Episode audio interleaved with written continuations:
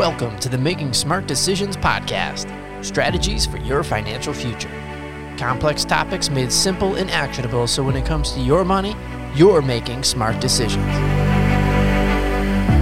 And now for the disclaimer. The following program is sponsored by JT Financial Group, which is solely responsible for its content. Securities offered through JW Cole Financial Incorporated, JWC member FINRA, SIPC. Advisory services offered through JW Cole Advisors Incorporated, JWCA. JT Financial Group and JWC, JWCA are unaffiliated entities.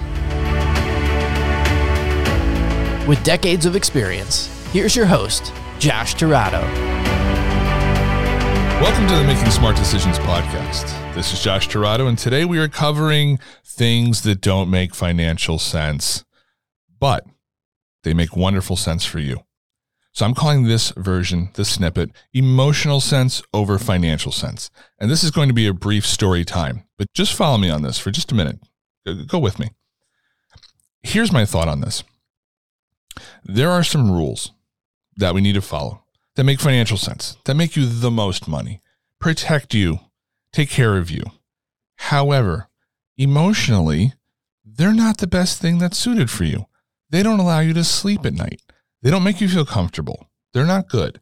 And I'm going to buck the system a little bit. And instead of saying, suck it up and do this and make it through the hard times, and no, emotionally, your financial plan and your investments have to make as much sense emotionally as they do financially. Otherwise, you're never going to be comfortable. You're never going to sleep well at night. You're not going to buy into it.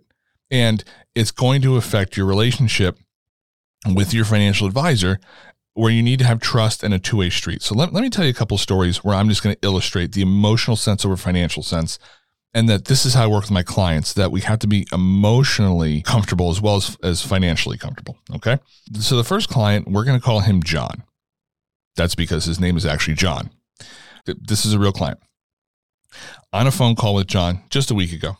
And John says to me, Hey, Josh, I'm thinking about contributing to my 401k. I haven't up to this point. I'm thinking about starting my 401k. Would that help me? You think it's a good idea? And I'm just like, okay, hold on one second. Let me go back through my notes. Now, when I was younger, I used to think, oh, I have a great memory. You don't have to write anything down. One, you need to write everything down. And two, I heard a saying that a short pencil is better than a long memory. And the more notes you take, it's better for a myriad of reasons, but we're not going to get into that. I go back over my notes and I go back to John, I'm like, John, the reason you haven't done your 401k, and we've been doing other things and other strategies, is that your employer doesn't offer a match. And I'm a big proponent of you do the 401k to get the match because that's free money. Beyond that, you could do some other things that, depending on your situation, are more advantageous than a 401k.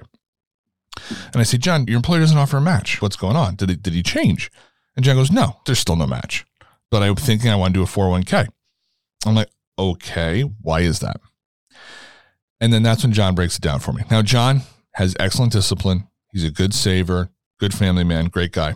But he says to me, it's not so much about the investments. He goes, You can help me select the investments in there. I know there's good investment choices. And yes, it's great that it's tax deferred. I know there's no match. He goes, But here's the bottom line they're taking it out of my paycheck. It comes out every two weeks and they make a contribution, and I don't have to think about it.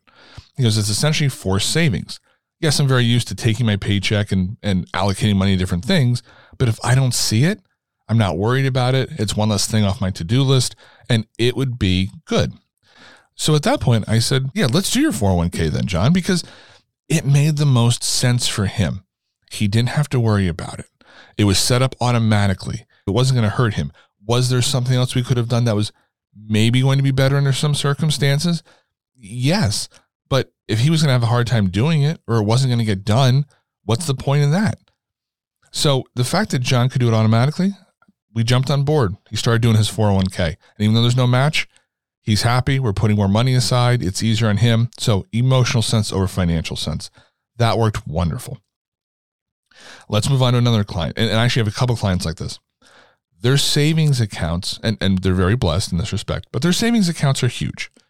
They routinely put money in their savings accounts every paycheck. They get bonuses from work. It goes in the savings account. And at some point, I have to say to them, okay, once we go over a certain level, you need to not put any more in savings and we need to reallocate it to something else because you have too much in savings. Uh, most people have too little, they have too much.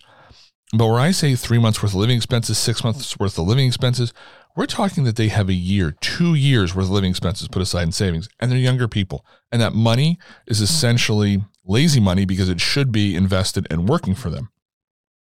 So I explained to them to understand that concept. However, we set their threshold much, much higher. So instead of saying three months of, of emergency money, six months of emergency money, we set it at like close to a year worth of emergency money. We might set it at a certain dollar number. That makes no sense. But having that much money is their cushion, is their safety net. It lets them sleep at night. Is that money earning anything? It, it's not, or it's earning a tiny thing. Could it be earning a lot more and working smarter and harder for them? Absolutely. But then they're not going to be comfortable.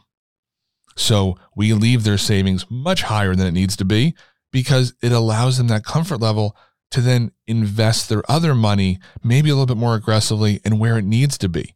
So emotional sense over financial sense. The last example I want to give are some people that are bent on paying off their mortgage. That is their main goal. I want to pay off my mortgage. I don't want to have a mortgage. And I explain them right now with interest rates on a mortgage, 2% and change, it is so low. Have the mortgage, use other people's money and use your money for something else. Don't tie it up in, in the house. There's a lot of things, right? Concerning appreciating versus depreciating assets and, and liquidity of your money. And there's a million things. I don't want to go down that rabbit hole. But the bottom line is for a lot of people with how low the interest rates are where they could buy or refinance, it doesn't make sense to pay off the house. You could do something much better with the money. I have a lot of clients who just simply want to pay off the house. That's their goal. A lot of them had a lot of debt when they were young. They worked hard to get out of the debt. This is their last big debt. This is their last big goal. If I get this paid off, I'm going to feel really good and it's a goal I want to work towards. So you know what? We put together a plan and we're working with them to pay off the mortgage. And every time they say to me, I know it's not the smartest thing, but I just have to do it. And I tell them, don't apologize.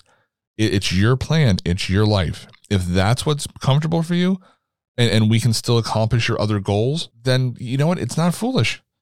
Pay it off. Is, is it the smartest thing from a practical financial standpoint? Not necessarily, but emotionally, they want to get it done.